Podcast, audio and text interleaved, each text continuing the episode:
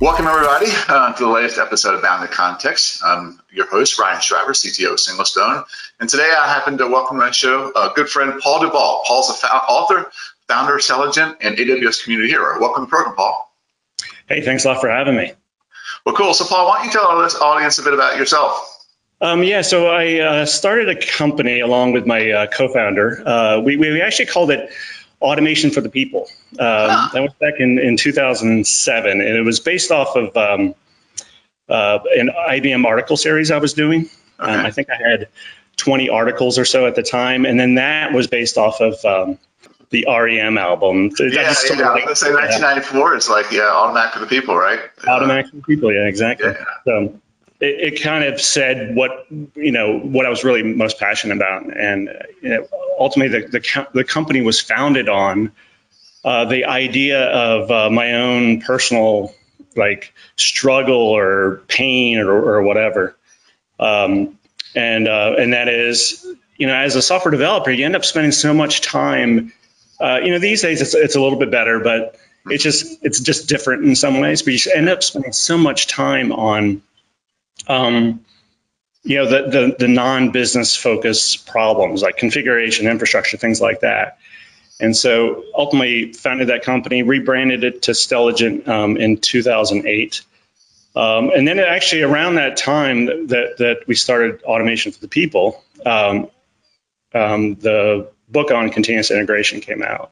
And I spent two and a half years on that. Um, and that was, you know, that was influenced uh, definitely by my own work, but of course the work of many, many others. You know, Martin Fowler and a lot of people at ThoughtWorks. There's a lot of people in Kent Beck, a lot of people in the industry that were, you know, doing continuous integration, and I just, um, you know, just was really uh, motivated by uh, the the kind of the benefits that you can get from that, and uh, allowing you to reduce assumptions and things like that. And so, yeah, so ultimately, Stelligent. Um, we uh, let's see, we we grew Stelligent. It was, it was actually a, um, a bootstrap company, and so we grew it kind of little by little. And you know, you remember in the early days when we were working with you. I mean, we were a handful of people, and and we grew it to uh, over 100 people, and, and, ultimately we sold the company uh, to Mphasis, and um, and I, I still work, I still advise um, uh, the company um, from a strategic uh, standpoint. Well, cool. Well, so, so, so tell us, you know, with this focus on automation, how do you go in? Certainly, customers have pain and, and friction and those sort of things, but how do you go in um, and assess that? And kind of how do you focus on solving the problems? Can you walk us through sort of the approach uh, that you use? Yeah, so in an ideal, so we have something that we've done over the years, and, and it comes in different names and flavors. Um, and, and actually, we've, we've automated more and more, more of those things uh, over the years in terms of how do you assess an organization.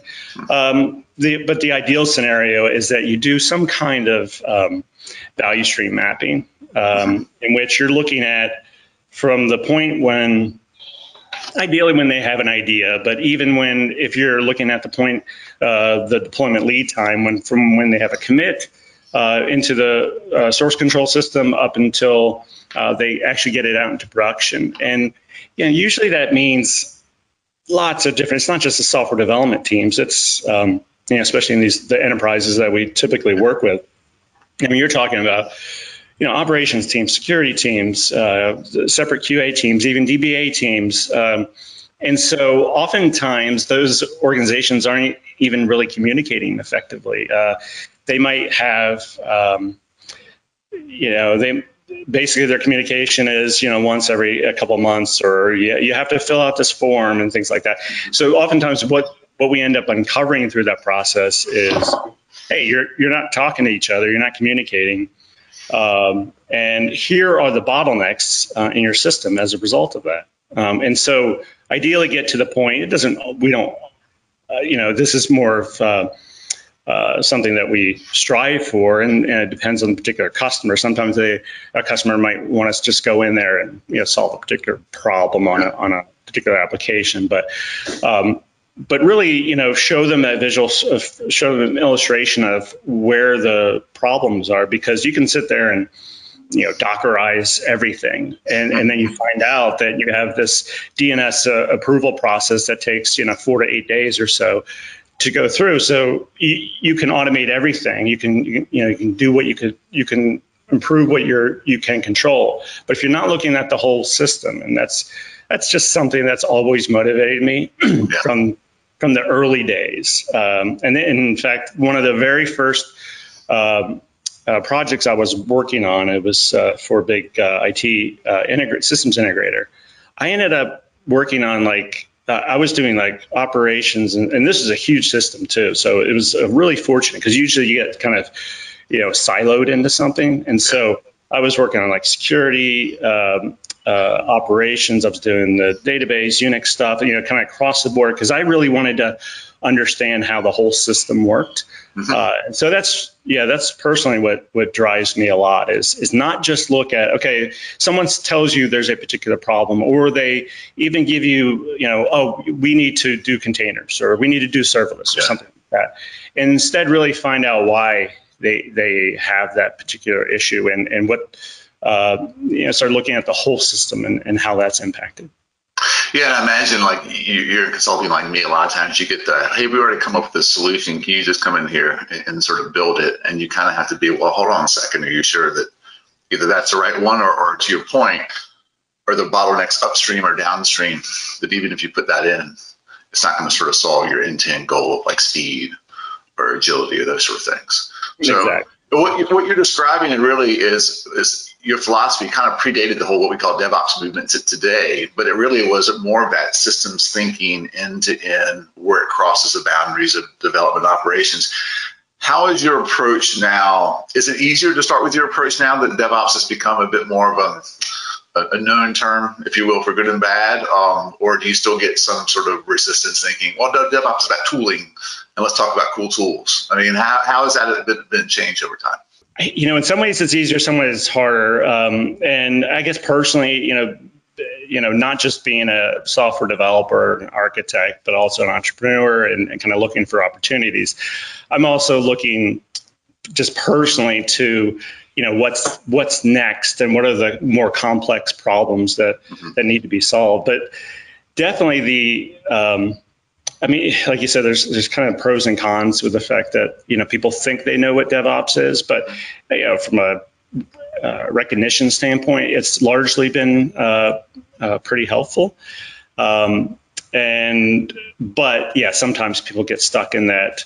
Uh, and and frankly, we sometimes get stuck in that too. Uh, in okay, you got a particular set of tools and you have to that's why you have to kind of bring yourself out of that at some point in time yeah. and look at the the overall the big picture uh, and how that impacts you know all the different teams all the different systems. And and that's why it's really important to understand what your your lead times are uh, because in the end that's what's going to give you value. And and I've, I've even seen organizations they'll say stuff like uh, yeah we're doing continuous deployment to qa right. And I'm just like, what does that mean? You know, what's, what's going to QA? Um, or or you know they know they have a problem getting stuff out to production but it's uh, dependent on other teams. And so they're going to sort of measure what they can measure. But that's why it's so important i think to, to drive all this back to, to value. You know concept to cash or concept to benefit or value or whatever. Like that's really important to, to be able to measure that, understand that, and then figure out uh, areas that you can improve that. Um, and I, I, think that's where p- people still get stuck oftentimes and not, uh, you know, they, because DevOps, it, there's so much, you know, excellent tooling around uh, DevOps that they get stuck on, you know, the latest. And, and I'm a, you know, I'm a big fan of containers, big fan of serverless and things like that, but they don't, they don't remember why they're doing what they're doing, and, and that it's about speed and it's about safety uh, of of um, deployments and releases, and so that you, you can get value. It's funny because you use some of the lean terms, and I can tell you're very Poppendieck influence in terms of concept of cash. I don't know, but it seems like I know from early on you were a big proponent of putting in lean metrics, mm-hmm. lead time, throughput, is all part of this sort of system thinking. How did you discover the lean sort of um, background and, and, sort of that? How did you stumble upon uh, that?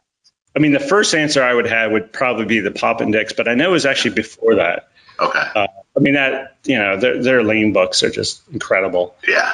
Um, but um, I, I, was I was interested in that when I was when I first worked at uh, EDS. I worked I was working in the mailroom, and uh, and then I got a, became a part of their systems engineering excuse me system engineering program, and it's like a two year program where you where you're actually working for a customer, but you're also doing like training stuff like that. And uh, I remember around that time I came upon like I don't know why or what, but I think you know it was actually one of my managers uh, gave me this book on Kaizen, um, and and then I got into like uh, Champy's reengineering uh, stuff and yeah, and, and I just got really interested in that in that idea of of, of continuous improvement and then looking at everything's about the system and it's about how what you do impacts that system and you know that it's um, not so much it, it, things don't come so much down to the um, I mean, this is where I start getting into things like you know Carol Dweck's like growth mindset stuff, but like it's not in the individual the individual. The individual is important to the system, um, but that uh, it's important to you know have your particular uh, know what your role in that system is, and know that your your role, uh, you know, uh, significantly impacts the rest of the system. So. Well, you know, speaking along sort of influences, who else has been sort of influential in your sort of evolution from? It's funny you started the mailroom. That sounds like some sort of script in a, in a Hollywood movie, like you started at the mailroom. And you sort of like you know work, work your way up. But uh, who, who else has been influential in sort of your your growth? People like Martin Fowler and, yeah, and uh, Steve McConnell. Steve McConnell was definitely one of the. It was one of the first books I read, and Martin Fowler probably one of the second books. You know, it was just it was one of the first few books that I really got into. I think it was um, Rapid Development, I believe, uh, for for Steve McConnell, and know, and so it's been fortunate that you know I've, I've been able to to work with them, uh, you know, a couple times. You know, my books in the in the Martin Fowler series, and so I've you know been in touch with him over the years, and he's uh, given great you know mentorship um, and um, and then uh, a little bit with Steve McConnell as well. And so they yeah they've been huge influences. Um, and then uh, other ones like you know anything around like kind of the systems mindset. I mean like a little bit kind of out of the box, but it, it aligns with the same mindset as Atul Gawande. Hmm. And I think um, you know the checklist checklist manifesto is probably the one that's he's most well known for. But you know, so he's a physician, and but if you look at the the approach that he has, is very much a systems mindset. You know, it's about you know following some basic things, uh, basic rules, like in the checklist uh, manifesto, uh, to improve the overall system. And I like, you know, he's extremely accomplished. I don't know how he gets everything done. Uh, but extremely accomplished, but super humble, not fake humble. You know, just really, uh, he's always looking to learn, and so I, I, try to, I personally try to emulate that as much as I can.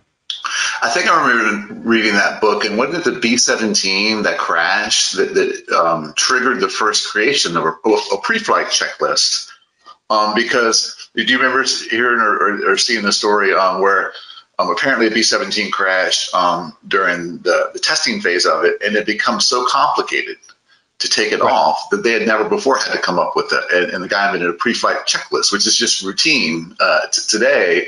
But that was the tipping point. It, it crashed an airplane to say, "Hey, we need to, to take on this." And then I think he's in the medical space, right? So it talks about a lot of surgeries that, right. that have a lot of mistakes. When it goes back to sort of common things like having a checklist, and then having people want to use the checklist or having people think they're not they're not above the checklist is, is, is I think that's that's the key thing. And I yeah. think you know you you think of software engineering and systems engineering and sometimes you know maybe there might be some arrogant types. I don't know. uh, but um, you know, so I, I, think sometimes people think, oh, if you know, I'm going to follow something so rudimentary, then you know, why do I have all this knowledge? Why, you know, this expertise? I mean, to me, and I think about continuous integration, continuous delivery. Yeah. It's the same point in a way. Like, yeah, that's the whole. The whole point is so that you don't, so you can actually use your cycles uh, for more novel things. You know, so that you're not, um, you know, something that you've done a hundred times, you know, automate it. I mean, that's that's Yeah. probably what's driven me personally to automation so much, is that you know I'll see myself making these just silly mistakes, and uh, and I'll want to. I'm like, I don't want to ever do that again. I know how to do that. I forgot. I messed up. Whatever. So I want to automate that, and that's kind of driven, you know, a lot of what I've done over the years. Yeah, what's that? Lazy like a fox, right? uh, but but you mentioned something that just clicked to me is really if you think about pipeline, a continuous integration pipeline is really just a, an automated checklist. And it's, a, it's the most basic element. To, to your Exactly. point. It's basically I check my code in and tell me what should run, and then it's ready for you know. And actually, it, it, exactly, it reduces your assumptions, and that's that's always been a big thing for me. It's like I think that's where the you know one of the biggest uh, problems we have sometimes is the assumptions that you make, um, and if you can bake those assumptions into code uh, and run them the same way, get get you know a uh, essentially a dumb computer to run it for you every single time, so you don't have to worry about it. That's great, and then keep on adding those things as uh, uh, you know, adding those automated checks in that checklist, um, you know, every, every time you find them. Yeah, it's interesting because it used to be that computers were expensive and people were cheap, and now it's sort of, um, you know, the the inverse. And what I've noticed historically, we'd have to push our customers to do things like test automation. They didn't want to invest in it. It wasn't it wasn't a feature. It wasn't going to get the user excited. And I have noticed over the last ten years, it's become much more of a people or well, businesses are willing to accept and want to pay for some amount of um, basic automation, whereas historically it was a tough conversation to have. I mean, do you see the same things? Yeah, that's the reason why, you know, kind of going back to well, what are you trying to accomplish? You know, and working with the, the business part of the organization. Um, are you trying to accomplish speed and quality? You know, quality is basically safety because I, I look at safe. The reason I personally use safety, I know others use it as well, is because you think about security, right? Quality, all those kind of checks.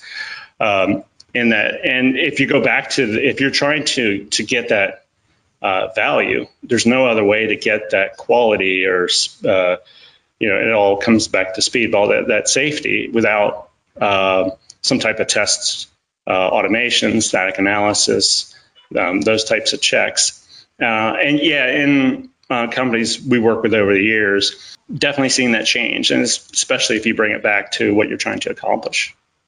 So, so when you wrote the CI book, it was really pre-cloud. I mean, it landed right at the very dawn of, of sort of cloud. And I remember both the reading at the time, and I was a CruiseControl user at, at the time, and we automated as much as we could. But the server was something like off limits. Like you, you simply could package it and, and drop an ear file and restart WebLogic, but that was about the sort of extent of it, you know, 2005, 2006 timeframe. And so I know you guys were, you personally, and were, were a big early adopter of AWS. Um, so, so how has the cloud changed? You know, and how did when you were writing that book, did you have a sense that AWS was around the corner, or did you write that based on sort of virtual servers and then and then the, the cloud came in? I guess technically AWS existed when the book was published. I wrote most of the book um, between 2004 and 2006. I think I submitted early 2007. So I think AWS was out for maybe six months or something like that at the time. Um, I didn't know about it yet, though. Uh, I think I became aware of it in 2008. Um, and it was it definitely kind of one of those light bulb moments once I saw it. And it, and even before that, I remember I was working with a customer at that time, and I was, you know, workshopping some some ideas with them. It was it was just based off of you know we, we had come up with some patterns. We had we were working with like a hundred different uh, software development teams, and we were helping them implement uh, continuous integration and uh, and sort of other you know testing you know just of course testing is part of CI, but like just the kind of the whole thing, but all the way up to production. So ultimately, what you would refer to as continuous delivery, which is we didn't have those those terms yet. And at that time, I remember we we were talking about. Uh, I, I had mentioned this thing like scorched earth environments, but I mean it gets the point across maybe. Yeah. Um, but I think we we ultimately reframed that to we were calling them disposable environments, and this is um, I think Puppet was out at the time, although we weren't we weren't using it yet. Yeah. And so this was like 2007 uh, timeframe. Um, and so, you know, when AWS, when I became aware of AWS, EC2, you know, S3 and all that, it was just like, man, that was it. I knew that that was going to change the world. Um, and, uh, and it did. And, you know, we, we were, we, we were always working with enterprises. And so they were, you know, they were Yeah. kind of slow to adopt. Yeah. So at that particular customer, we were using it for like dev and test environments. Um, but it was really cool because we were able to do those disposable environments and we were able to say, we were able to pinpoint the problem in the early um, environments because we were building everything from scratch. Uh, and we were doing it just, it was just, you know, of course, Bash is in there. Bash is Yeah, always there. It will always be in, in systems. But, so Bash was in there, but and I mean, we had all these, all these answers. Anyway, like, so. So that, so that was pre-CloudFormation days. Is that what you're saying? That was sort of pre-cloud Oh, yeah, formation. yeah. Oh yeah. Wait, wait. Yeah, pre-CloudFormation, and uh, so we were how we're doing that. Um, yeah, I think we just had scripts that we're launching the. Uh, yeah, we were using the AWS CLI, Okay. um, and yeah, so but yeah, when CloudFormation, we you know we the second it came out, we started using that. Uh, but uh, yeah, we decided to go all in um, around 2013. I think that's when we started working together. I mean, I think I first met you when the book was coming out, or somewhere around that. Yeah, you came Uh, down. I ran the Java user group in town, and you came down. Right. Yeah, you came down to do a, a talk here, and I think do you, were you in the No Fluff Just Stuff tours Yeah. at that time? It could have No. been how Jay we got connected, but um, no, I remember you were coming down here to Richmond for a little bit in that time frame. Yeah. So I was always, you know, that kind of comes back to the reducing assumptions. I think that one I was probably talking about. There was a chapter in the book called uh, continuous database integration, and um, and it was again the same idea. Like, how do you how do you define all this stuff as code? And that was just it was almost heresy at the time. You know, like okay, you're going to define your database, your DDL, DML, or whatever, you know, for relational database. You're going to define all that code. You're going to completely, you know, build environments anew. Um, and uh, so it, um, you know, it's it's a place I'm kind of comfortable in. Honestly, I'm, I'm probably less comfortable when, you know, when, when people are like, uh, "Oh, this this person knows everything there is about you know CI and CD or whatever." I, I'm more comfortable in the place where uh, I'm trying to fight for you know something I strongly believe in that other people just don't you know aren't they're not following along just yet. You know, I, I remember talking to the operations team about the scorched earth or the you know disposable environments concept, and they were just like their heads. Uh, I mean, I was talking uh, their heads must have exploded. So, um, but you know, nowadays, you know, people do that like it's nothing, or don't even have to worry about that with serverless. So. Yeah, yeah. And when it first sort of come out, I would see ops teams like, "Oh my God, I'm gonna lose my job," or "Oh my God, I'm gonna get automated out of a job." Right? That was at least that initial fear. And then when you sort of work with them, it's like, well, a lot of mundane stuff that you hate to do anyway. You know, focus on automation of those, like patching, configuration management, and those sort of things. Right. I just one of the things one of the things I would say to people that would be concerned about their jobs, I, I was saying, well, if you don't learn how to automate this stuff, then yeah, you, you might want to be you might be concerned.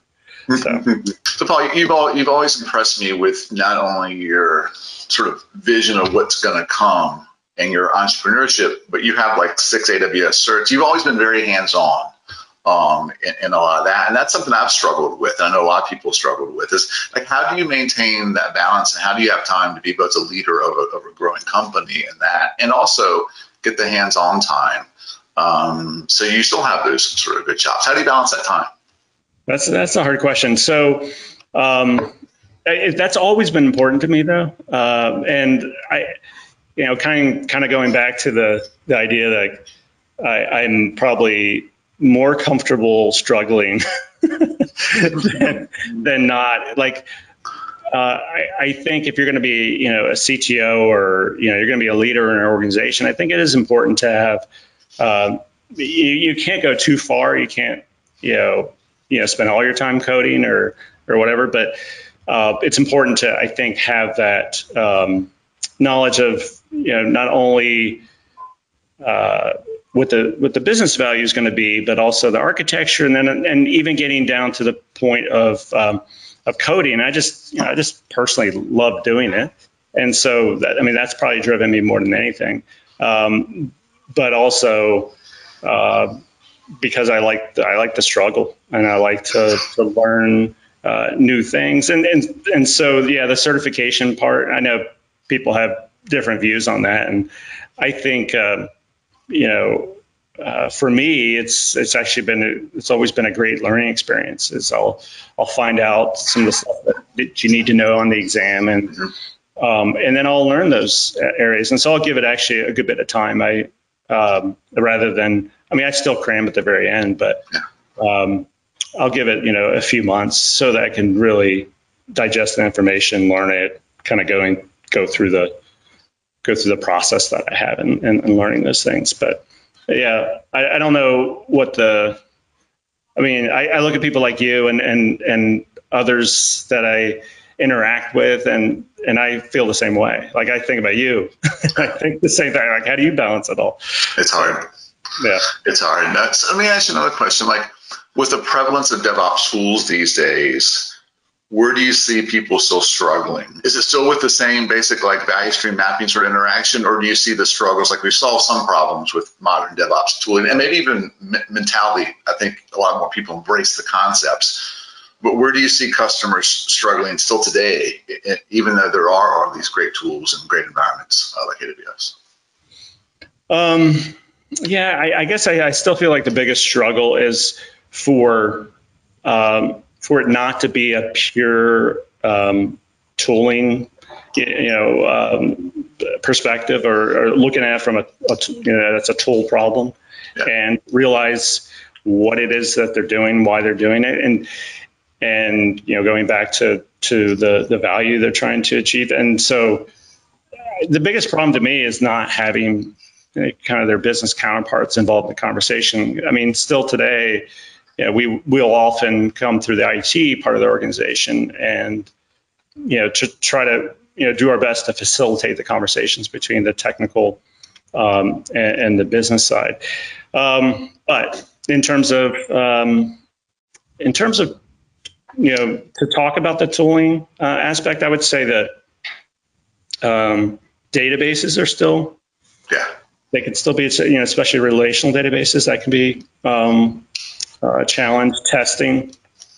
Yeah, that's definitely a um, well-developed skill, you know, in terms of how you approach testing. And it's not so much like test themselves or, or you know, the tooling itself. That's actually quite easy. It's like thinking about uh, what's your hypothesis and you know what's um, and how do I test for that and making sure you have uh, a, a, proper coverage. I mean, you, you know, person where things get interesting to me and i see this is this has been happening over the years but like the idea that um, really your your your real tests are in production mm-hmm. right and to have you know things like canaries and and being able to pull that information back into your pipeline and and realize that you know if there's something if there's a problem in production it needs to become you know the, the top priority uh, and then that needs to be that information needs to be uh, brought back onto the uh, brought back to the development team. And so, you know, there's a lot of interesting techniques in terms of uh, of testing in production. And so, but I don't. I still see that as still, you know, relatively early days. Um, yeah, Are you talking about sort of the chaos engineering movement or something sort of yeah. more than just that? That's, definitely, that's that would be a part of it. But, okay. Yeah. Yeah, it was funny. I was lucky enough to go to one of the early um, Dave Hudson, uh, like Dave Hudson, who was another um, sort of sort of hero of mine. I went up to uh, see him at one of the early chaos ones, and I remember they had some pr- presenters on stage, and one of the people said, "We're doing chaos in QA in our QA environment," and everybody was like, "Boo!" And I was like, "Damn, harsh crowd here!" Like, and this guy got up and he was really proud of all the chaos. But as soon as he said, "And we're doing it in our develop, uh, testing environment," you know, one of the people were like, "That's not real chaos," you know, and he was going sort of getting shouted down from the back of the room, like, "You got to do it in production, otherwise." And uh, it was funny. It was funny. Um, Casey and all of them were there, and they were, of course, I didn't know them at the time, but I later learned sort of who, who they were and what they sort of done at, at, at Netflix. And um, um, but it's it's I think that is a huge trend where things are, are continually going to yeah. towards is is we design. Go ahead. Yeah, you were just talking about the QA part. I mean, this is, I guess I've always sort of been the anti dogma. You know, I don't ever fit into any of these crowds, you know, be it the DevOps crowd or whatever. And, and I, I agree that chaos is not chaos unless you're talking about production. However, it is a stepping point. You know, if you sit there in QA forever, yes, that's a problem. But I tell you what you don't do is you don't just run your, immediately run your chaos in production. I mean, you can do that yeah, yeah. You want to know how that goes. How not to make friends in your organization. Uh, absolutely. So, so to, given the, the big advancements today, what are the topics on top of your mind? Like, what do you think are the are the trends that we're either on the cusp of or really starting um, um, to sort of take flight?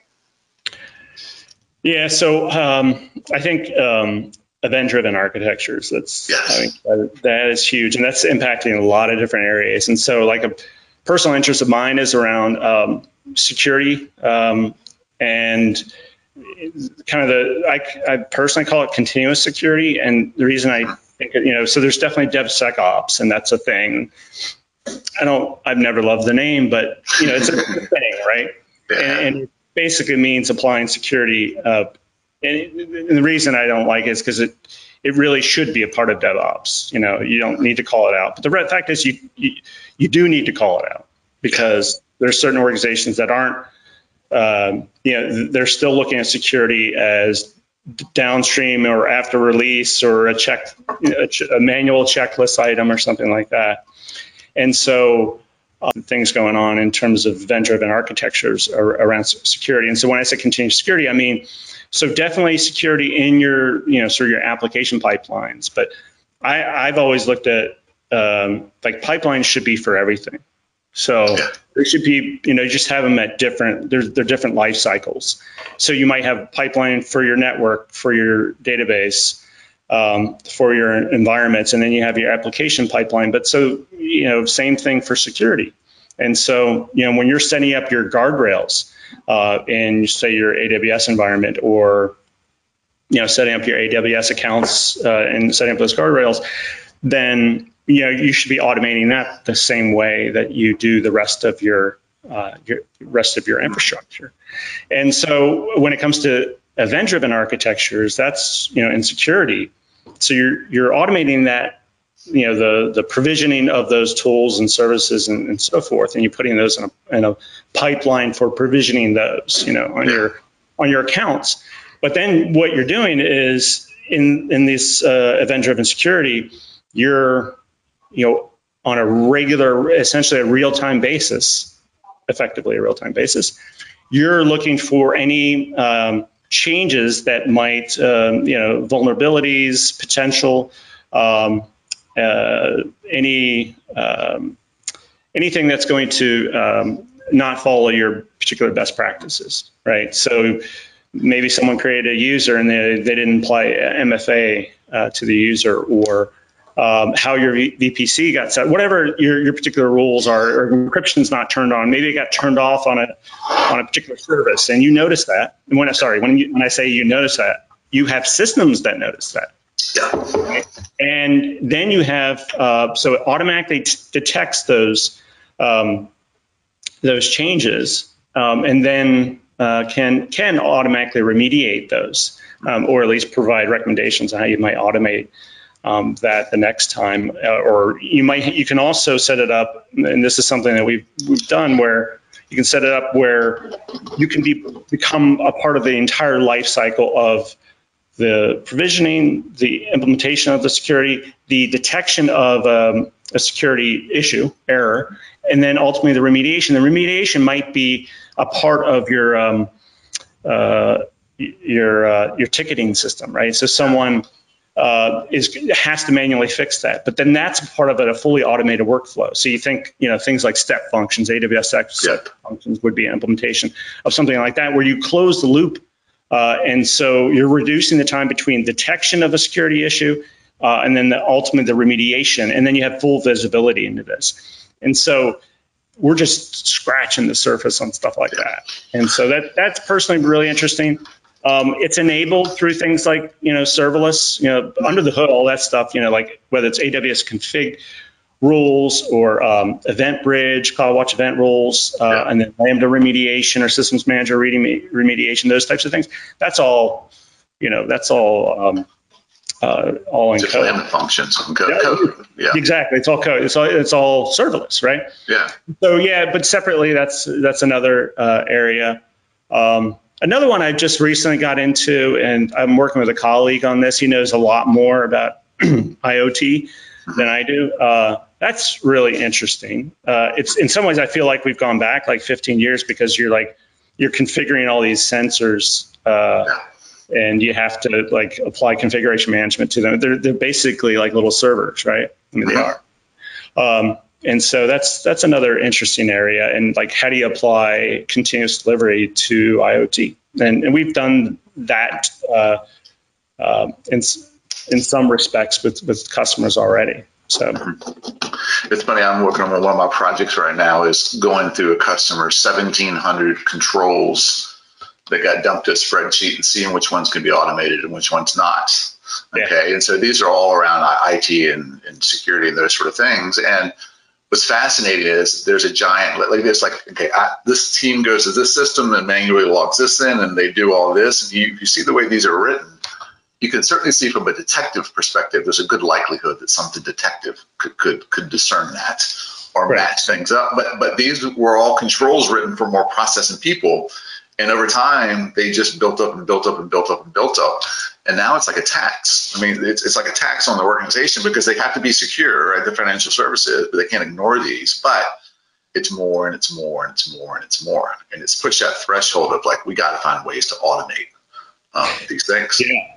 And then uh, I, I read an article um, a couple months ago about uh, exponential, I think I call it exponential cloud security, basically mm-hmm. applying you know um, these exponential technologies because you can't catch up. I mean, there's like I think they said in 2021 there's going to be three million open jobs in the security space, you know, the IT security space, something like that. And you know, you you can't. There aren't enough people to fill those jobs, and so you really have to uh, look at exponential technologies like definitely automation is can help with that, but only to some extent. And so you know things like machine learning, machine learning, yeah. you know that, and then uh, I don't know if you're familiar with automated reasoning. Uh, that was an area that was introduced to me, I guess, at Reinforce last year, AWS Reinforce. And basically, you're applying math, uh, you know, these proofs to uh, to your infrastructure. In the case, they've actually integrated this into, I think it's Amazon Inspector and AWS config rules. And so, an, ex- an, example in Amazon Inspector, it's called um, Zelkova, I believe, is sort of the code name for it. But if you, if you just go into uh, config rules. You can type Zelkova, and I think eight or nine config rules come up. Um, but what what it does is it it goes through it applies this mathematical model so that you don't have to actually instantiate the infrastructure uh, in order to test it. Um, and so it, it, goes through like these millions of combinations um, against like a network, like a VPC, to determine whether or not you know uh, you have uh, potential uh, access, um, you know, from the internet or, or you know, the, uh, ingress that you weren't intending or egress that you weren't intending, you know, things like that, and they'll they'll provide those warnings uh, for you, and you could have a remediation around that. Uh, well. And it does so, that before it's instantiated. In other words, it's looking at the code you're using to stand up your VPC and looking for vulnerabilities. Is that is that what you're saying, or is it actually running on a live VPC and looking for those? Um, that's a good question. Um, so yeah, I guess if they were looking at like CloudFormation, I don't think that's what they're doing. Yeah, yeah. Uh, yeah, I don't know the answer to that, but uh, but yeah, the idea that uh, maybe it is something that you you've you've stood up, but you don't have to exercise all the um, all the different paths yeah. that you would like in a you know a test or even machine learning, uh, yeah. applying that to it. Uh, it's sort of a, a it's it's complementary to machine learning for sure, but it's just a, a different way of doing it. Yeah, I think one of the, I know you go to all the AWS or reInvents, and I've only gone to a handful. One of the most important talks I saw was how I think it was how Amazon.com uses 10,000 AWS accounts or something like that. And I was went there and floored and blown away. And they went through a lot of what you described, which is, you know, as we're creating new accounts and creating all this stuff, there's no time for manually reviewing all of that stuff. And so they had to set up Lambda driven systems that would detect the change, go through some analysis and flag it for follow up or not. Um, but it's it's one of those sheer scale problems where you know most customers you're gonna have a couple accounts or you know so it's not something you would ever think about automating. And when I came out of that talk, it, it, it told me that account centric workloads or workload centric accounts with some oversight was really going to be the way things are going to go because the account was a new level of architecture. Yeah. Whereas historically the account was the data center or some portion, logical portion of the data center, and application wise, we did everything within there. And I left that talk thinking as a software architect, the account is a new unit. Like I should be able to provision my account with the right config rules, stamp it out, have things set up and standardized. And so I left that talk, and we've been over the last couple of years trying to introduce that to, to, customers. It's just like, hey, you know, you don't just want one or two giant accounts called prod and test or, or something like that, or you know, think about these workload specific accounts and think about automating everything from account creation on down, not just assuming that stuff is sort of set up. So yeah, like using AWS organizations and, and yeah, exactly. Yeah. Yeah. As, as a software, and I, and I, don't go nearly as deep in AWS as you do, but as an architect, when I saw that, I'm like, aha, like that just made a whole lot of sense to me in terms of how they set up organizations, and now config rules. And to your point, I think we're just scratching the surface. There's a guy at AWS. He actually just, he's one of the developer advocates, I believe. Um, and he just moved over there, I think, uh, last year. One of the things he does is he launches a new AWS account every single day. I'm like, that is that's pretty cool. that is pretty cool. I mean, it's all cool. automation. Yeah. I'm like, that's what I should be doing. I mean, that's uh, that's that's sort of your dream gig, right? Just uh, uh, cranking out a bunch of automation, automating set up accounts. Yeah. Well, cool. Um, so in the interest of time here, I'm going to wrap up with with a fun one. So, what what what are you listening to these days? Uh, um, do you have any music or um, that, that, that's top of mind? I'm going to call you out because you may not remember this, but we went to one of the early AWS. They remember they had that rave there, and I don't listen to EDM music at, all, but I think it was like Skiller X. I think it was one of those early ones. Did you say Skiller X? Yeah, Skiller X. You remember? Do you remember that reinvent? I think it was like 20. well, anyway. I was a, I was naive to EDM, and the only my only exposure to EDM has been via Amazon conferences. But I remember chatting with you a year or something like, you go, I'm a big like I used to be like a Linkin Park fan or something like that. You, and I was like, interesting, interesting. But but share with our folks, what are you listening to these days? Who are your some influences? It's funny, yeah, definitely because of the AWS. I've been to every single AWS reInvent, and I guess since it's wow. virtual this year, I'll, I'll go to my ninth one or whatever it is at this point. But um, yeah, I only got into the EDM from the AWS conferences, and uh, so I yeah it's hard to even be able to you know i definitely listen to it but i listen to a bunch of random stuff like on spotify. Yeah. Um, and so that's that's one aspect but the, yeah I definitely like the Linkin Park still. But um, uh, or you know like heavy stuff i remember when i was writing the book i was i was listening to like a bunch of like you know metallica and stuff like that yeah which is crazy to think that a book would come out of something like that. But um, yeah, and then um, I, I, really I, I, I like most most types of music. Um, uh, you know, whether it's like I like classical, like um, you know, like cinematic type stuff. You know, really, uh, and then you know, like my dad was into big band, and uh, so I'll, I'll listen. Especially uh, this year, I've been listening to that quite a bit. Um, so yeah, it's pretty, uh, it's, it's all over, but I probably, it's a lot of heavy stuff and, and EDM and, and then some classical. Yeah. Well, cool, man. Cool. Well, Paul, thanks very much for coming on the program. I enjoyed our conversation, and um, best of luck with you. We, I know you're advising, but um, who knows what's going to happen after that. But best of luck, and congratulations, by the way, on on on um, sort of the success of Stelligent. I've long admired you and, and, and, watching from afar and appreciate all of your help with helping us sort of and me personally kind of get off on the ground in the space. So appreciate yeah, yeah thanks a lot. Yeah it was a lot of fun